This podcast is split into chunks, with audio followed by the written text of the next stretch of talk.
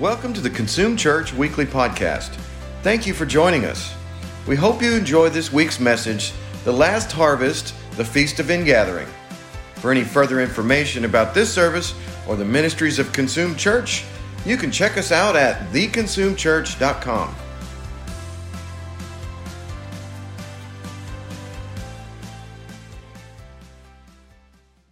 So good to see you all this morning. I'm so excited about um, sharing some about the fall feast of Sukkot. I know that uh, Paula loves this stuff. We were over at Paula's house uh, setting up a, a sukkah. A sukkah is a, uh, is a booth or a tent, uh, a dwelling. And I love how, as Paula hosted this morning, she kind of made the connection for me already between the indwelling of God, that place where we uh, tabernacle with God, so to speak. And so that's the subject today. We're going to be talking about um, more of the indwelling, but as how it relates to the uh, biblical feasts of Israel. And that's really exciting. God's way of using um, real life examples and using imagery and um, uh, that, thus some of the props that we use, but actually using our bodies to prophesy and using days on the calendar and uh, articles and concepts, and he blends it all together to help us understand this concept of living in the kingdom of God. So, anyways, why don't we just take a minute? I'm going to pray. Father, we love you so much, God. Uh, Lord, I thank you for visuals. uh, but Lord, I ask that in no way that would get in the way of what Holy Spirit wants to do. And Lord, just as you taught me and your disciples, and are teaching every one of us, we just declare in the name of Jesus the kingdom of God is very near you right now. Holy Spirit, I just invite you to come. Hmm. Give us eyes to see and ears to hear this morning as we share your word. In Jesus' name, amen. Uh, so, yeah, last week we were, um, me and Lauren were out fishing a couples tournament.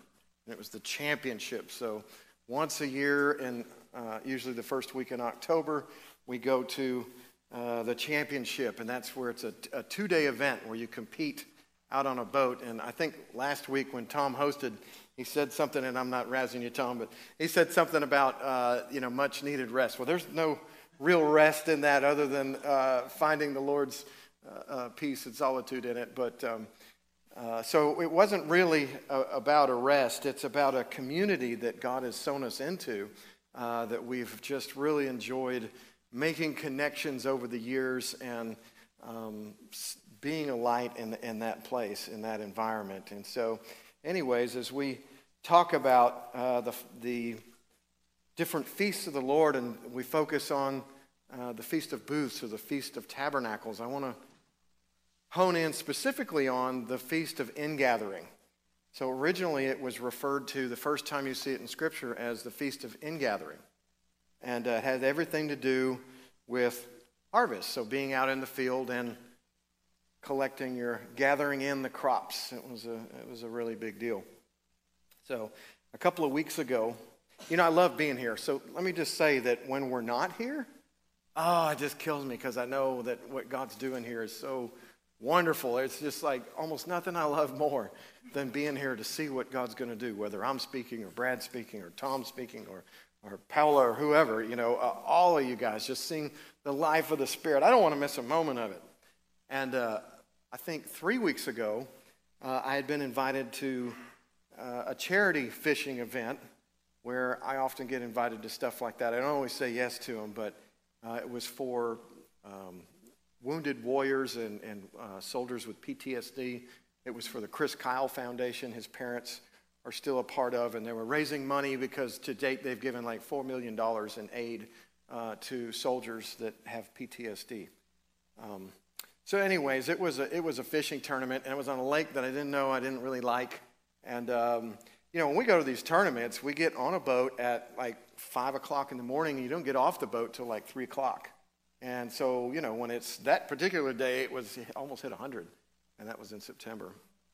So, I mean, there's some work to it, you know, and you're trying to get your biggest five fish, and, and we have aquariums, they're called live wells in our boat. trying to get your biggest five fish that you can catch of a certain species, largemouth bass, in the live well so that you can go to the weigh-in and then they weigh, they take the weight of your cumulative weight of fish, and that's how they rank you of whether or not you win. It, yeah, it's, it is one heck of a way to serve the Lord. But while I was, while I was there and even practicing on this lake that I don't know, because when you don't know a lake, because lakes are different, you'd think they all do the same thing, but they, they don't. And you have to learn different water. Um, you know, I remember thinking to myself, like, ah, oh, I'm missing church for this. This is brutal. It's hot out here and the fishing's not good. And, uh, you know, I was thinking, Lord, I know that you've called me to be a light, but do these people even care? You know, do, does anybody even notice that I'm out here, you know, looking different than the rest of them? You know, my lifestyle's different. And, uh, you know, my attitude wasn't necessarily right. Um, but when I got to the banquet, I walk in and there's a banquet hall and it's beautiful. And it's full of people. I don't know, 300 people in there. And uh, the, the, guy that's running the whole thing goes, Oh, Pignatelli. Pignatelli's going to bless the ceremonies. and I was like, Oh, I am tired and not exactly in the, the mood, so to speak. I don't have a worship band behind me to get get the room all nice and soft. You know, everybody's drinking beer and uh, the football, the cowboy game's going in the background. And, uh, anyways, you know, there's this thing about being instant in season, in season and out of season, um, that has everything to do with the tabernacling of God in our presence.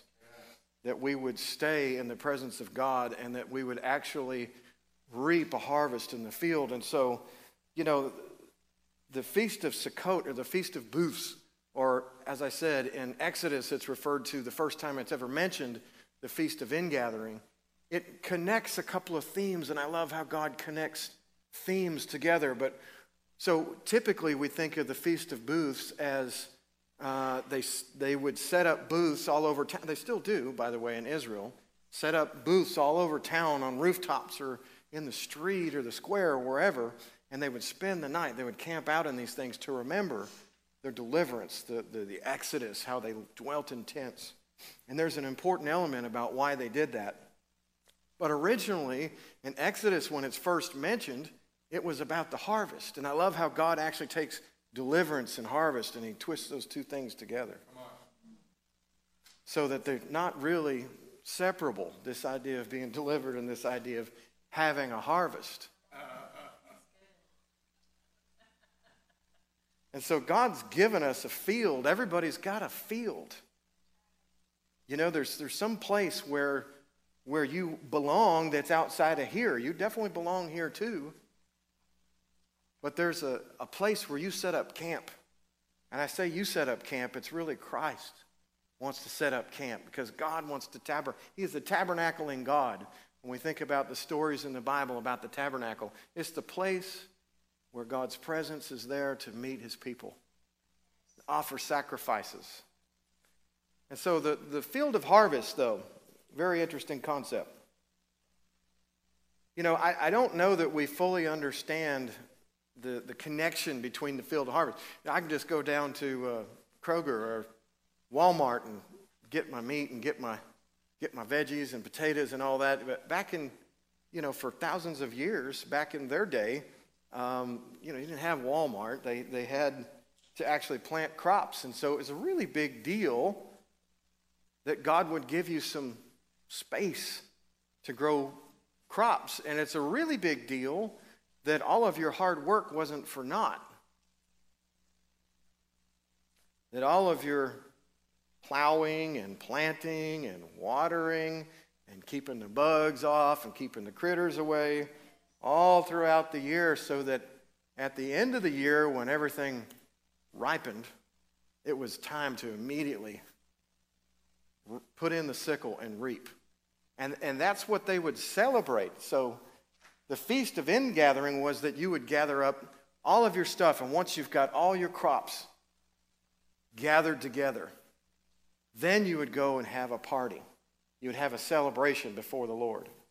And so I, love that there's feasts. So there's what they call, does everybody know about the, the pilgrimage feasts? There's three feasts a year that were mandatory feasts for the children of Israel. Does everybody know that? And the, the three feasts, what was called pilgrimage feast was because they would have to travel to the place where the Lord God would decide. And in this case, it was always Jerusalem. It would be there at the temple. And so they would make the pilgrimage from wherever. Brad did a great job last week. Thank you, Brad. Uh, Brad had a map, uh, and he showed uh, what the routes would look like as they made the pilgrimage. But so think of this you have pilgrimage three times a year, and it's much like our experience in God. The first pilgrimage was for the Feast of Unleavened Breads, which came on the heels of Passover. Right? Passover was all about deliverance from slavery, from bondage, orphanhood. The land of servitude, where you didn't have your own, but you were actually belonged to somebody else. So there was a celebration that came with being delivered being rescued, being saved. And then the next feast is the Feast of Weeks, and we talk about that, and that's uh, um, centered around Pentecost, 50 days after Passover. And there's the counting of the Omer and those things, where every day they're counting down 50 days to the day of Pentecost. Day of Pentecost being the early harvest the barley harvest, the beginning of the year. And as we've been discussing, and I've been teaching you guys about inaugurated, enacted, inaugurated eschatology, this idea that Jesus stepped into our time and brought the powers of the age to come that we can actually step into when we receive him that that is eternal life ahead of time before it's even arrived because there is a day coming we think of pentecost and the proof and the evidence that that's happened is the Holy Spirit comes upon us in power on the day of Pentecost. And that's definitely worth a huge celebration. Matter of fact, I would, I would go to say that we have an experience in God where we surrender our lives to Jesus. And He, being our sacrificial lamb, as the blood is put on the doorpost, so to speak, of our homes and our hearts and our life, and He delivers us and He begins to take us out of the land of slavery and bondage and brings us to a place just like in, the, in, in, Acts chapter 2, where the Holy Spirit's poured out on the day of Pentecost. There's no oh, coincidence that that happened on the day of Pentecost. Because there's these cycles in God that have always been in the heart of God. That there's like this cycle on the calendar that we would always and never forget that there's more to this deal than just Passover. And I think a lot of times our expression in, in Christianity focuses all of its attention on deliverance. And we should never forget that. We should always look back and be grateful for the deliverance of God. But you understand that when he took them out of the promised land, it, I mean, when he took them out of, the, out of Egypt and out of slavery, it wasn't just so that they could get out of slavery. That there was a purpose. And the purpose was connected to land. And the land was connected to being fruitful and planting and having a harvest. So that the third and final harvest was this celebration of the Feast of Tabernacles, or the Feast of Booths, the feast, feast of Ingathering. Y'all tracking with me? Uh, see, Jesus doesn't want to just save us and deliver us and make us his children. He wants to fill us and blow us away with the Holy Spirit. But he wants to take us into a land that is flowing with milk and honey. Heaven is where he's at so that we become citizens of heaven. Heaven is our home, heaven is a tabernacle, a place where we meet with God. Temporarily, it's called a tent. But we know that we have a house in the heavens, a temple of God that we're all being built up into. Y'all tracking with me? So, as we celebrate the Feast of Tabernacles, in this concept, what does it mean for us as believers? Maybe we should read some scripture.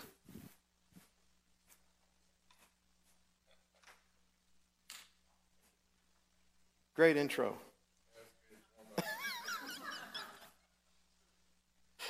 oh.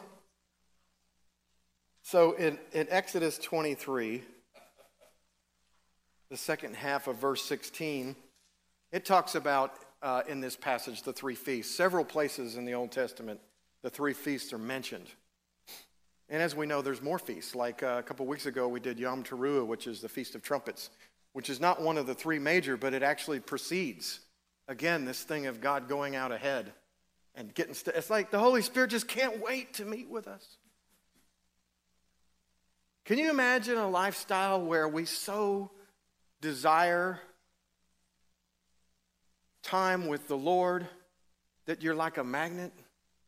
And when you say, Good morning, Lord, or Hey, Holy Spirit, that like a magnet or like a faithful companion would run and to where everything and everyone around you is like, What was that? Almost feel the wind in their hair move as the Holy Spirit shows up. I want to live like that.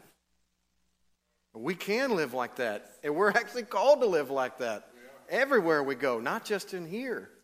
It's easy in here. Whew. Exodus 23 16. You shall keep the feast of ingathering at the end of the year when you gather in from the field the fruit of your labor. Hmm. You realize that there's a gathering in the fruit of our labor.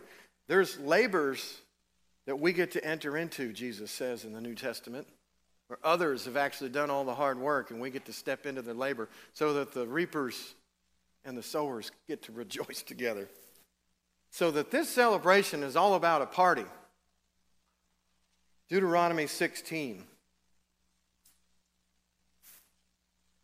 Starting verse 13. I could have went to Leviticus. You know, in the last couple weeks, I spent a, a lot of time in Leviticus. I just remember growing up and reading my Bible all the time. I just have to power through Leviticus. I thought, man, that stuff's dry and boring. I have never been more rocked by Leviticus in my life. I can't believe it. Because of the symbolism and because of, I say symbolism because of the connections between God's heart always being enacting things. Remember a couple weeks ago I, I taught us about the, the feasts and the uh, rituals that we do, even in like baptism and taking communion and uh, the stuff that we do when we enact, it's a prophetic act. It's a, it's a remembering, a reenacting, and a rehearsal for something even bigger, always. And so were all of these feasts. All right, Deuteronomy 16. You shall keep the feast of booths. Seven days when you have gathered in the produce from your threshing floor and your winepress. Some of you may recognize an allusion to that from Revelation 15. You shall rejoice in your feast. You and your son and your daughter, your male servant and your female servant, the Levite, the sojourner, which means the alien or the stranger, someone not like you.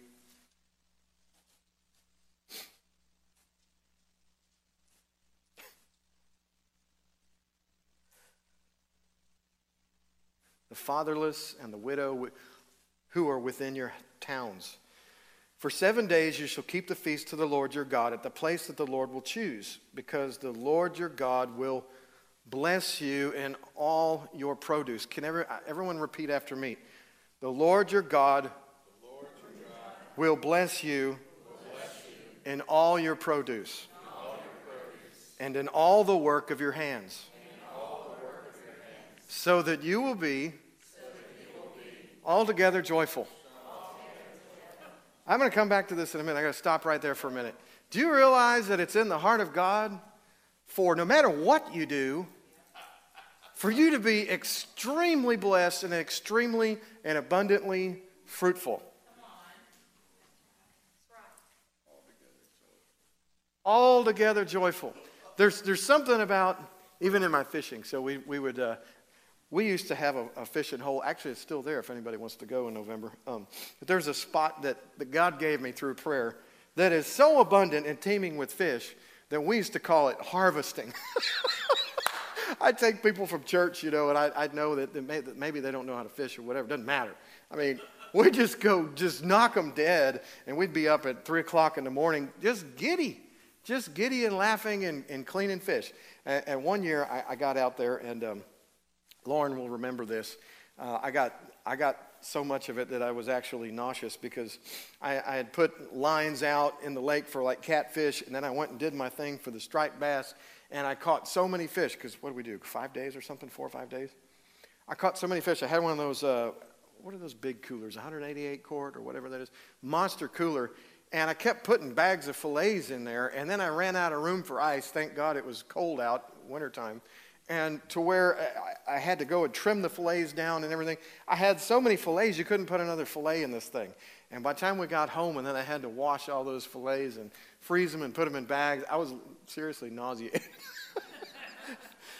Anyways, there's something about the harvest that is makes you giddy because God is so good that He would bless your lands and He would bless you with rain and He would bless your going in and your coming out so that you're so stinking blessed Amen. that you just, when you're going to uh, the end of the last harvest, you know that you're going to eat good. Everybody's going to eat. As a matter of fact, there's so much that you don't worry about that anymore.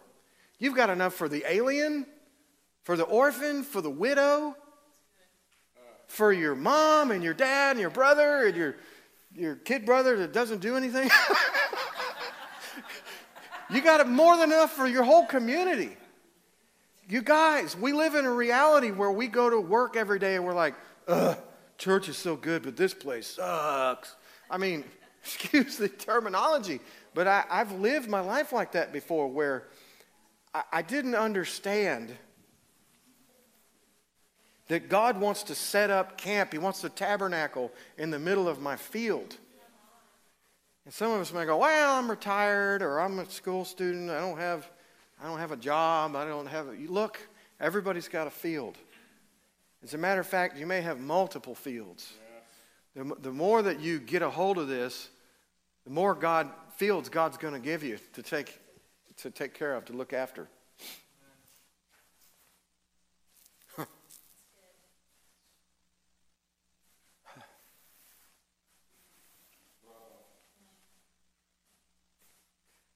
Um, now, some of y'all might have heard me tell this story before. I worked at a place for 20 years, almost 20, it was 18. Um, and I knew I had a, a call of God on my life. oh, how much of this story do I tell, Lord? You know, you look at it, a guy that doesn't have a, a Bible degree. Don't count me out, though.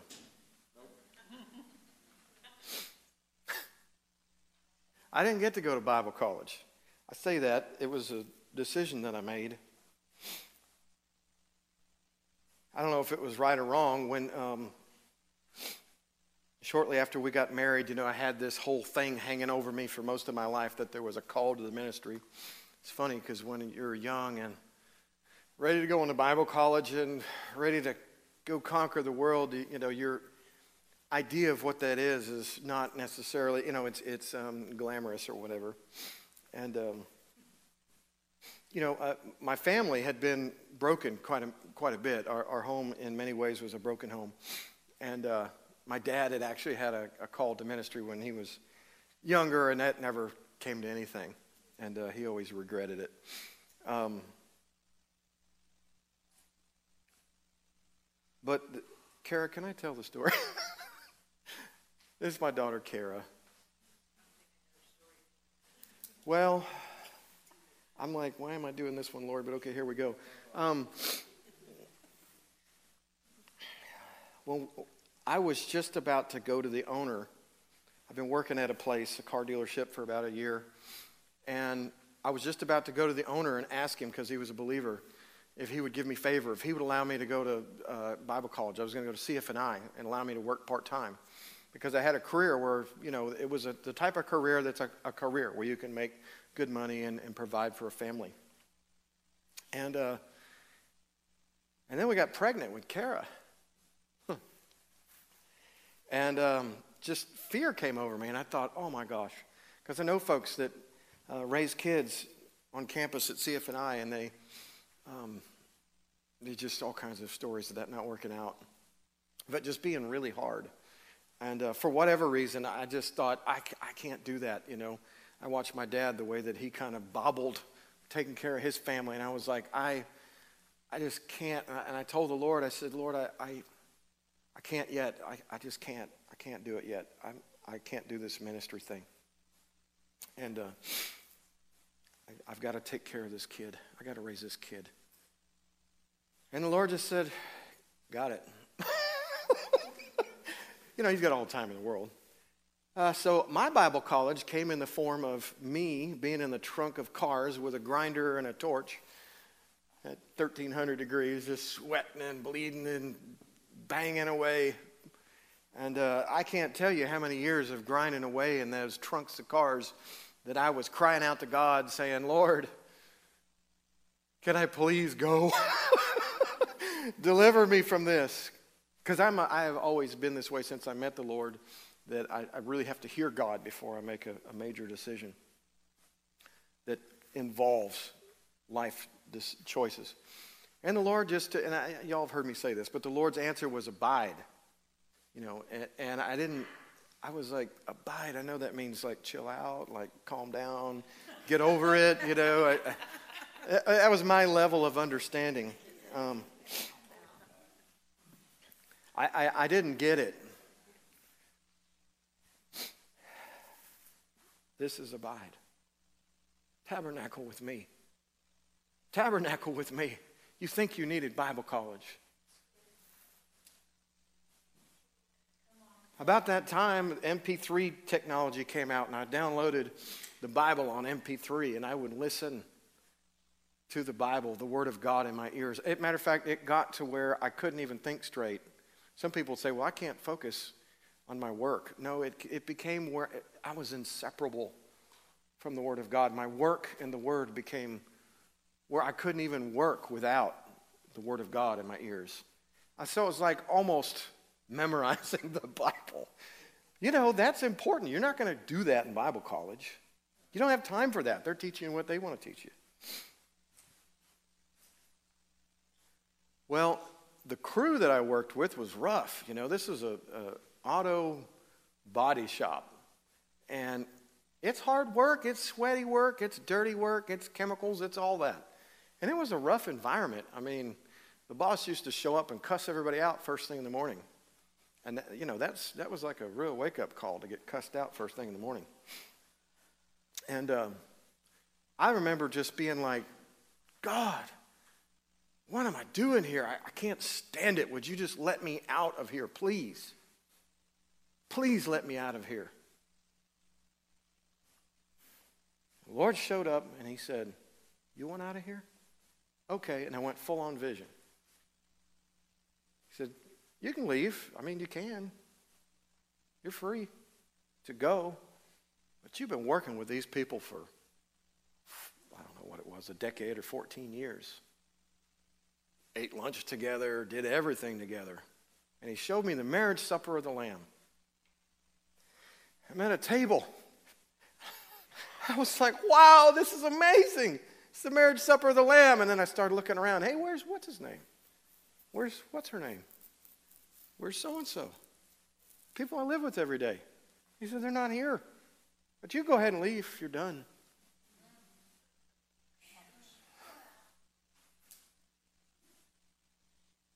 I had no concept of a harvest. that not only is salvation a feast, deliverance a feast, and Holy Spirit, good times we have in here a feast, but there's a feast about your works in your field, your harvest.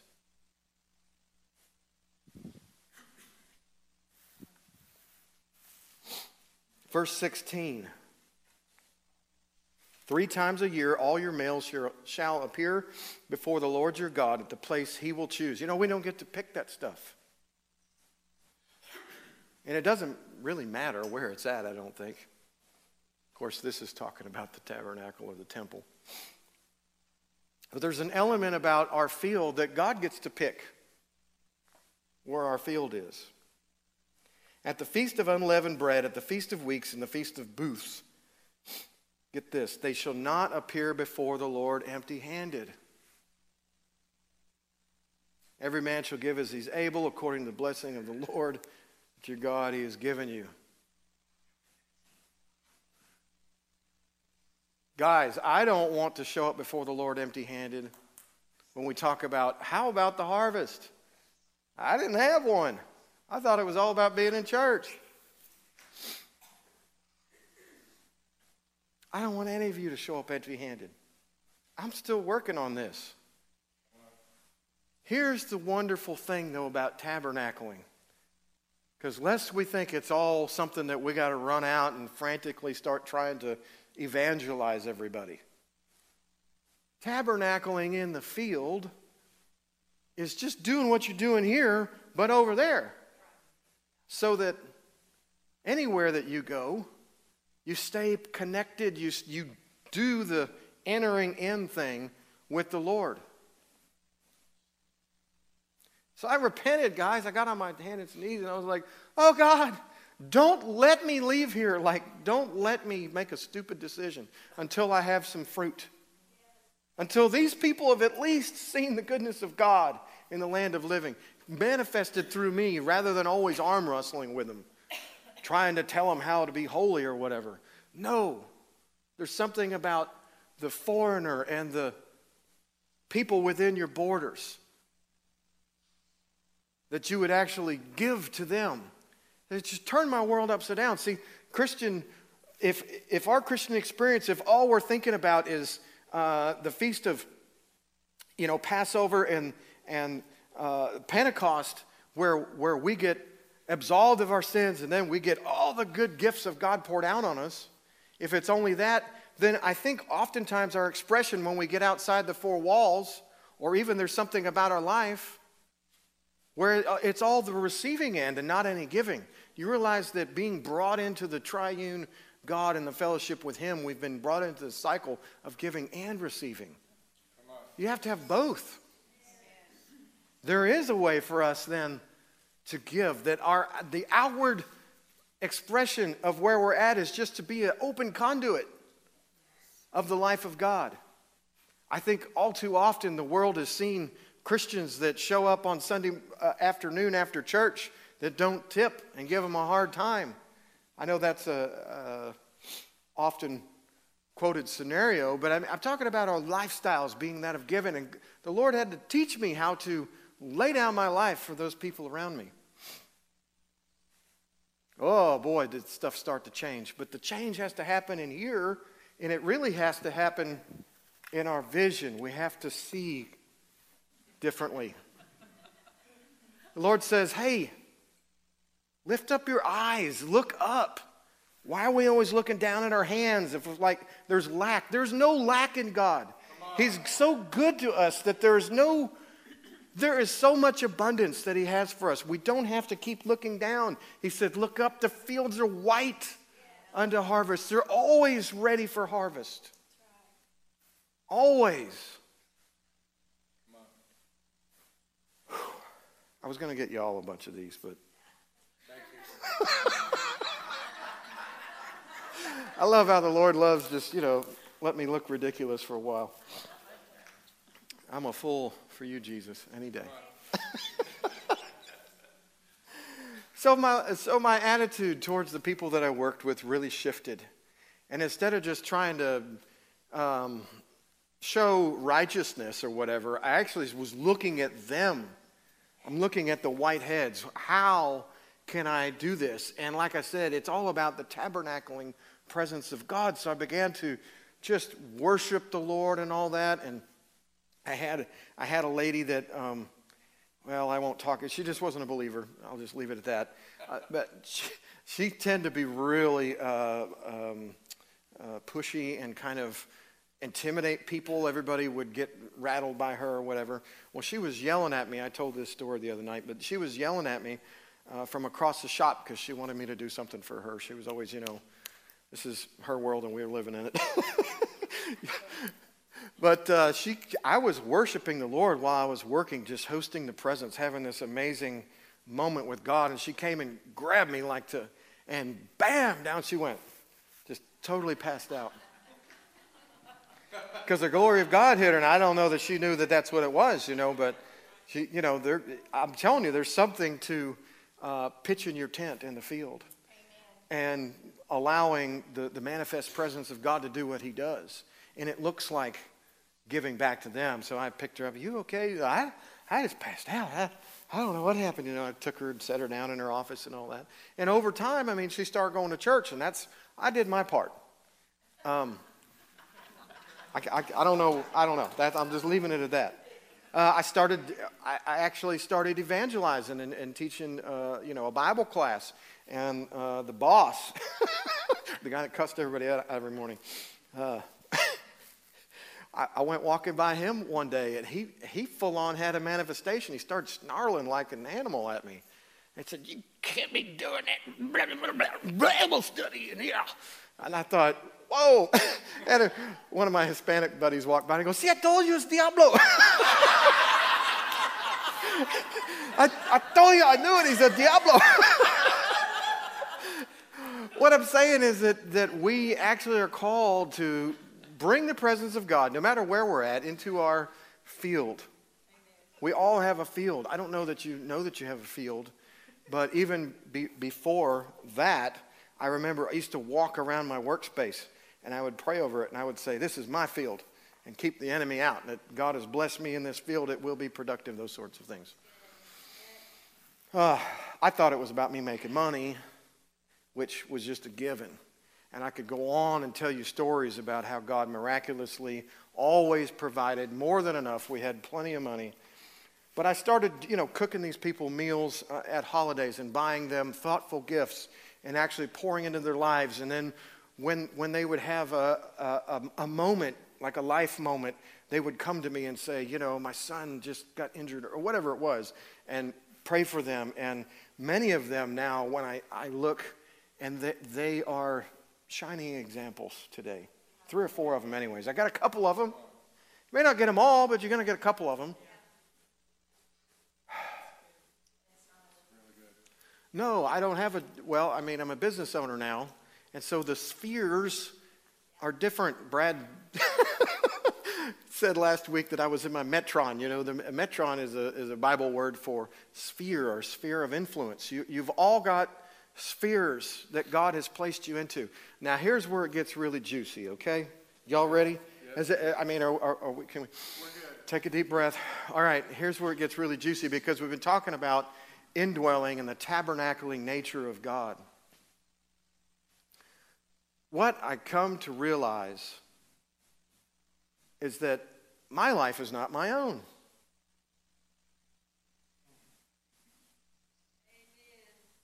I, I love that Jesus is up to stuff, y'all. He loves camping out. You realize that that's all he did was camp? He didn't have a house, he didn't have a place to lay his head. Foxes have holes. The Son of Man has nowhere to lay his head. He loved camping out. He just spent his whole life in the field. At least his ministry, anyways.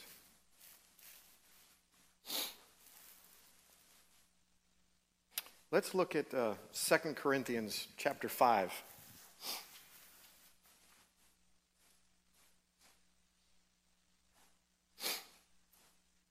I love that this feast comes on the heels of the Day of Atonement.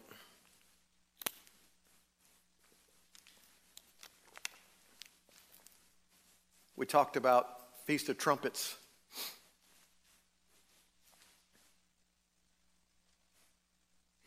Blowing the trumpet, the sound. As a matter of fact, the feast would start. Candace, can you blow the trumpet?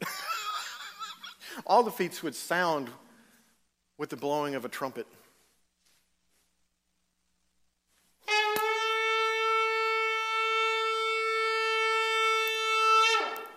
Thank you.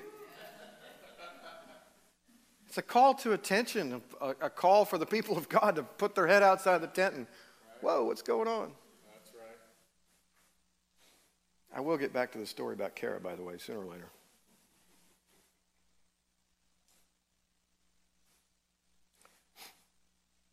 But I love how the feasts, there will be some other feasts that even get you ready for it. So the Feast of Trumpets happens, Yom Teruah, the blowing of the trumpet, where you sit under the sound of the trumpet, the call of God. We talked about that a couple of weeks ago, anticipating that final trumpet. And it leads 10 days of awe of this repentance and processing with the Lord until the Day of Atonement. And if you got my email, everybody reading my emails? Yeah. I talked about the, the, the, significance of the Day of Atonement and, and Christ. Now, yes, he was our paschal lamb, our Passover lamb, but he was also our scapegoat. And being a scapegoat has something to do with, you know, the.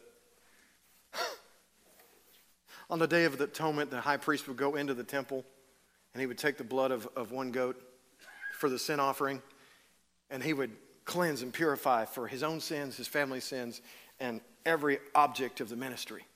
He would cleanse.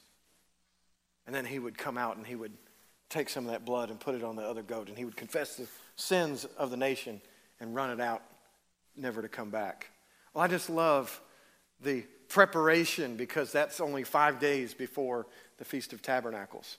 So there's this regular thing that we need that, you know what, we screw this up sometimes.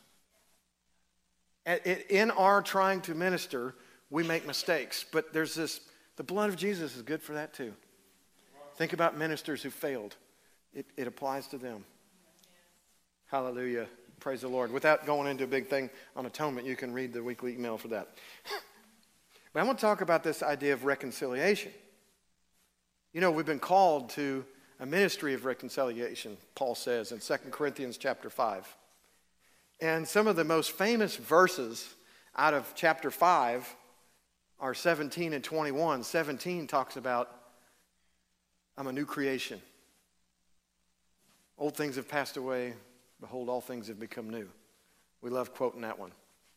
Uh, 21 talks about He became sin for us so that we might become the righteousness of God in Christ Jesus. Those are awesome. But there's more to the subject matter of reconciliation. That's the reason why I brought up atonement. The whole idea of atonement is reconciliation. You know, we, we could say at one ment little trick we do in the English language, even though it doesn't really apply very well. But this idea of being reconciled to God, becoming one with Him, I don't think that we understand fully because we'll take and apply it to Passover or maybe even Pentecost, but not necessarily to the final harvest. Are y'all understanding what I'm saying? So, how do we take this idea of reconciliation and apply it to the final harvest? It's like this you're not doing this alone. Christ is living his life through you. If you read all of chapter 5, it has a lot more to say than just this idea that he became sin and I got to skip out of there like the leprechaun, you know, with the righteousness of God on me. Has a lot more to say about just me becoming a new creation. It actually explains what that means. Look in verse 14. We got that pulled up? That's what we have, right? Yeah, okay. Verse 14 and 15 say this For the love of Christ compels us, because we judge thus, that if one died for all, then all died. And he died for all, that those who live should no longer live for themselves, but for him who died for them and rose again. What I'm saying is that when we died, when we were baptized, we actually died with him. And when we came back up, we were resurrected with him to become one with Jesus. So if you think that Jesus is, if you realize that Jesus is one with you, we're not living a life where now we're just blessed and forgiven and given a bunch of abundance. No, you actually have the Son of God living inside of you. So that when God sees you, he sees Jesus. And I can't say that enough that the life that I now live, I'm dead. That old me is dead. It's not just about me and my habits and all that sort of thing. No, it's that Christ is living his life through me. Now, get this. I was serving the whole time, the whole time that I was working this job for 18 years, I was serving at a, at a church as like a lay minister, uh, served in an elder capacity. We called it council member there. And I did all the stuff around the church. You know, we cleaned bathrooms, and cleaned the foyer, and I was a greeter and passed the plate and sat everybody and all this stuff, right? So this, this hands on ministry. Sat underneath an amazing Bible teacher. It was like being in a, uh, a lecture hall every week. Uh, sermon after sermon, they were great. And um, it came time where the Lord started shaking my life up, and I started having dreams and visions of pillars of fire being here on Precinct Line Road. Now I know this this place. Um, and I mean, years, like a decade before any of this ever materialized, maybe 15 years before this materialized. And uh, it pushed me into a place of further seeking out the Lord. Lord, what, what do you mean? What are you, what are you saying? All these dreams, what, what's going on? Like this calling me, and I, I felt this burden to another step or something. And when I processed with my leaders, they said, oh, well, you should get uh, you should get your license. And so I went through all the steps to get licensed with the uh, Foursquare denomination. And uh, they made me the associate pastor. And I remember when all that went down, I was, I was, praying, Lord, is that it? And he said, No, but it'll be good for you. That's not it, though. Because I was like, I, I had the burning and shaking, and the visions that I had were so tremendous that I'd wake up in a cold sweat, you know. And uh, just being in a, in a, more of a family home style church, it, it just didn't seem like that that was that, right? And he said, No, but this will be good for you. And I processed with, with my pastor at the time uh, when stuff started really intensifying, and Alan and Nancy Smith planted Catch the Fire Dallas Fort Worth. Uh, and the Lord led me to that and said, Okay, now this is it, with the, make the story short. And I was like, I don't get it. How's this that? You know, they, they're asking me to come and do more of what I had been doing for 16 years as being an elder, right? And um, anyways, I, I, went to my pastor and processed with him, just being open, just said, I'll, do whatever you want me to do. I'll keep teaching uh, for a year or six months, or, you know, uh, I just know that the Lord's called me to be a part of this other thing. And uh, so I left it to him, and he, and he said, um, Well, it'll be, you know, on, on this date. It was like, I think that the following Wednesday. And I was like, Not that day. I'm already tore up about that day. That's the day that Kara leaves to go to college. She's never left my home. I'm like emotionally distraught because I don't know what to do. She just had to go to Bible college in California. I was like, we have lots of good colleges around here. I just love my kids. I love it that they love being in our home. But I was crying out to God because it just felt so so awkward. I felt like there was something wrong with the way it was playing out. I'd submitted, God, I'd submitted to every authority and all and to your spirit and everything. I said, Why do I have to experience this tearing on the same day? Why? Because they just came in and said, We bless you and whatever, and I left, and that was it. I was teaching on the book of Revelation, of all things. just pulled up in the middle of chapter 4. Um, can't do that to people. God, timing is impeccable. Yes. Is impeccable. In my quiet space, with the Lord, he said, Do you remember? Do you remember what you said to me? That you had to raise this child first. I hadn't even thought about it for 20 years. I said, Yeah, I do. He said, Are you done yet? he said, There's no time to waste. And here I am, your pastor. On, Even though when I, when I came over, I had no idea. Anyways, the, the, the, I'm telling you that God has a way of dealing with time that will blow our mind. And so when we see the feasts and the, and the stuff on the calendar, I don't take it lightly. Now, I, I don't necessarily, I'm not necessarily part of the prophetic movement where every number means something, but it, maybe it does. God's just that just that amazing. And, and that, he could, that he could narrow stuff down to a day. Okay, so there's that story.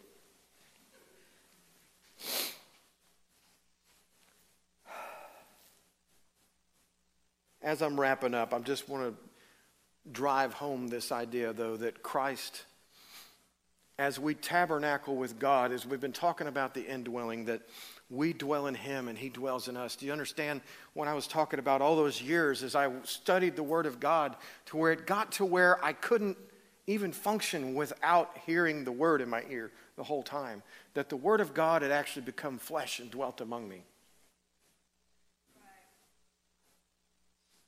There's this transformation, transformation that takes place. Brad, didn't you talk about that last week? A transfiguration where, where we're changed into his image. And I'm telling you, where it gets to a place where it's like, where does he start and I stop? I mean, I don't know. But he wants to live that kind of a life.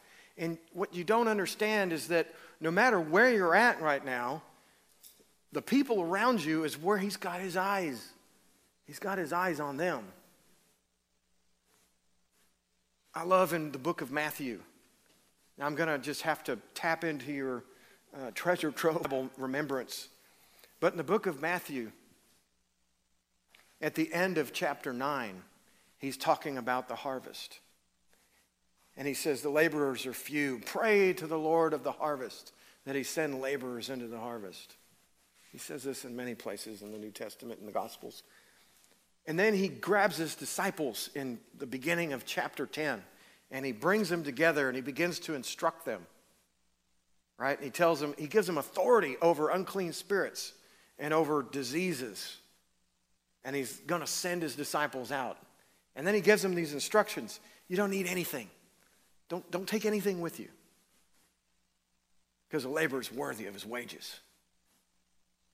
God is going to do miraculous things. Sometimes we're always focused about what we got in our hands. He's like, I don't have any lack. There is no lack. Stop making your life revolve around what you're going to get. I think that when we only see salvation and we only see outpouring, it's always about what we're going to get. No, that's, that's settled. Can we all just agree? That's settled. Yes. That's settled in every aspect of your life. There's more than enough for every good work. I just bless you with that in the name of Jesus. That's God's desire. He is good when we sing, you have always been faithful. That's what we're singing about. He is never, ever, ever going to let me down. Y'all get that? So that when He says, oh, look, but I got an assignment for you, we're going to go out in the field. We're going to go out in the field. I'm going to send you out. There's a sending out into the field. We're going to tabernacle there because it's, it's you only got so much time to reap before that stuff goes bad. You got to get it while it's ripe. And Jesus said it's always white, it's always ready. Now, I mean, just as quick as you plant it, it immediately pops up, it's ready to harvest. It's what he's talking about. The Word of God immediately begins to spring up life and to ripen.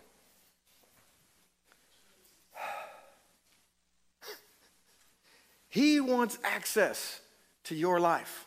What does he do with the disciples? He gives them all these instructions. And he sends them out. And then look at the beginning of chapter 11.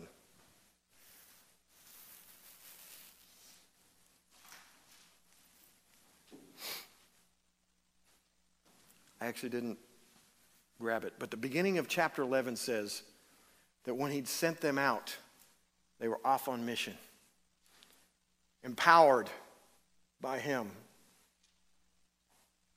And he went to all their cities and preached the gospel. Jesus is in your backfield. He told me when, when I was like, Lord, you're asking me to pastor a church and there's no money for a salary.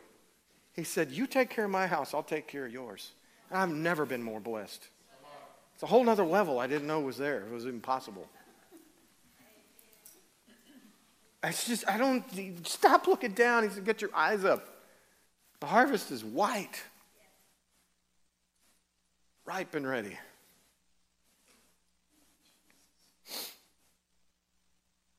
I, I just, this indwelling thing, I'm just ate up with it. I'm just absolutely ate up with it.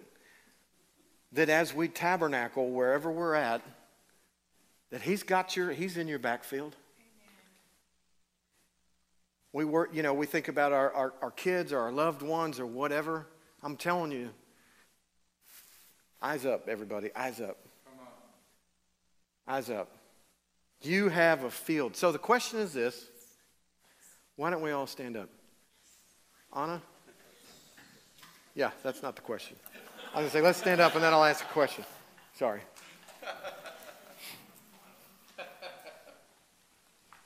Probably a couple of.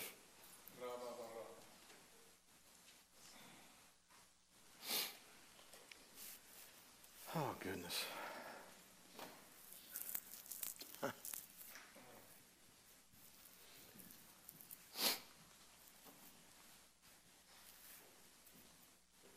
Bless you, Lord. We love you, God. Lord, we live for you. Thank you for giving us your life, not just as the paschal lamb.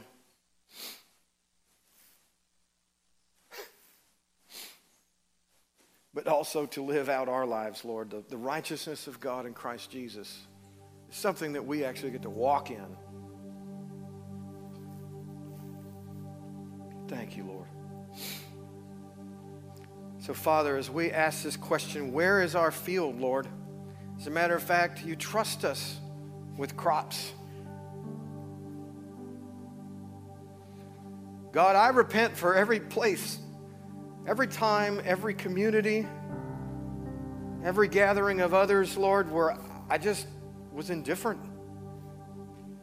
Or, Lord, through timidity and fear of being awkward or different, Lord, I've decided to, to hide, to be in the shadows rather than to manifest your presence.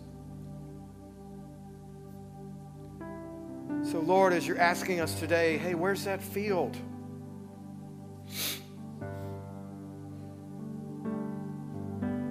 Tabernacle in that field. Could be a PTA. Could be a HOA. Could be board meeting for the city. Could be your place of employment. I, I, as a matter of fact, if you have a job, I guarantee you it is there. If you're in school, it's your classmates, it's your neighborhood, it's your family.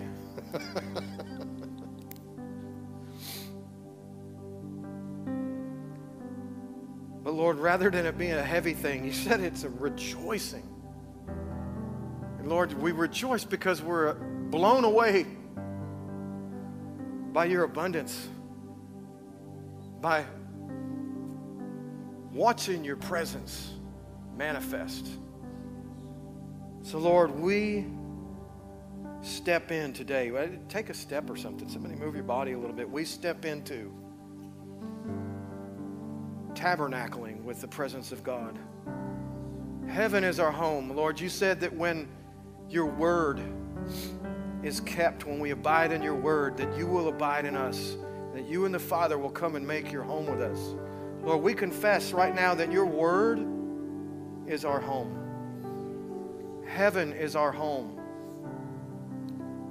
Lord, as Paul talks about the beginning of 2 Corinthians chapter 5, he talks about our body being a tent.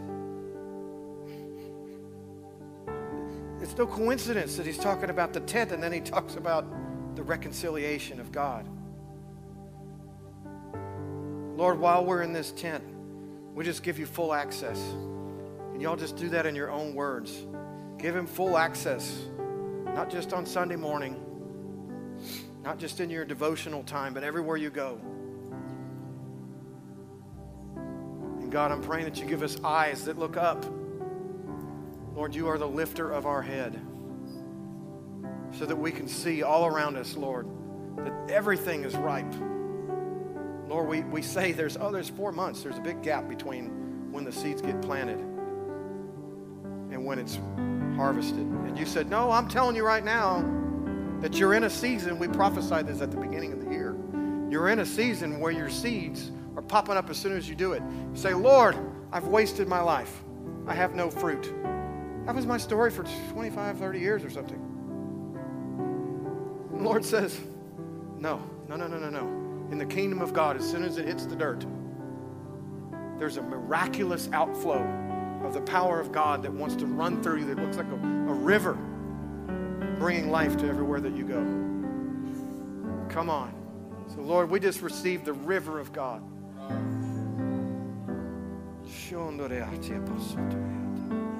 Thank you, God. God, we repent for everywhere where we've put limits, boundaries, even caged you up. God, open up our understanding. Open our eyes, Lord, to where we see you active in every part of our life. You guys, there's so many things that are in you, the interests that God's put in you. They're not wrong. Pastor Matthew Benavides, he's part of a rock band.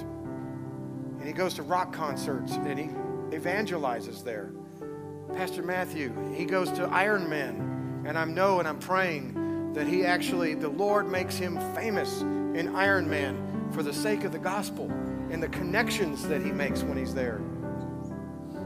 I'm not, uh, you know, this is probably crazy for a preacher to say, you know, take a Sunday off every now and then. I, not a lot, but be a part of whatever that interest, you know, our, our communities rely on interest groups. Most of what we do is, you know, you name it, people are into sports or whatever. It's, we're not there for the sports. And yet God's so good, you get to enjoy that too. But we can't forget why we're why we're here. Amen. So there's an exhortation. I, I was like, Lord, are we going to do some um, activation other than me looking like a fool with white glasses? I was going to get you all a pair of white glasses, but couldn't make it happen. Sorry.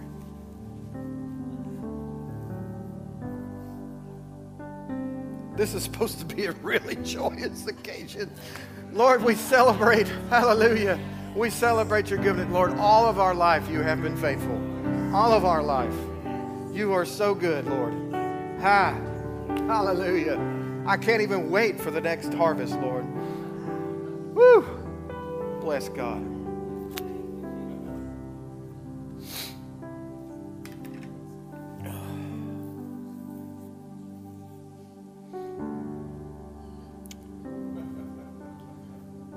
Well, when I do a, a, week where it's an exhortation like this, I, the activation, I'm not so sure. But I bless you all in the name of Jesus that the Holy Spirit will enlighten your understanding, that He will lift your eyes to, to see that there is so much for you to bring in, that Jesus is actually doing the work.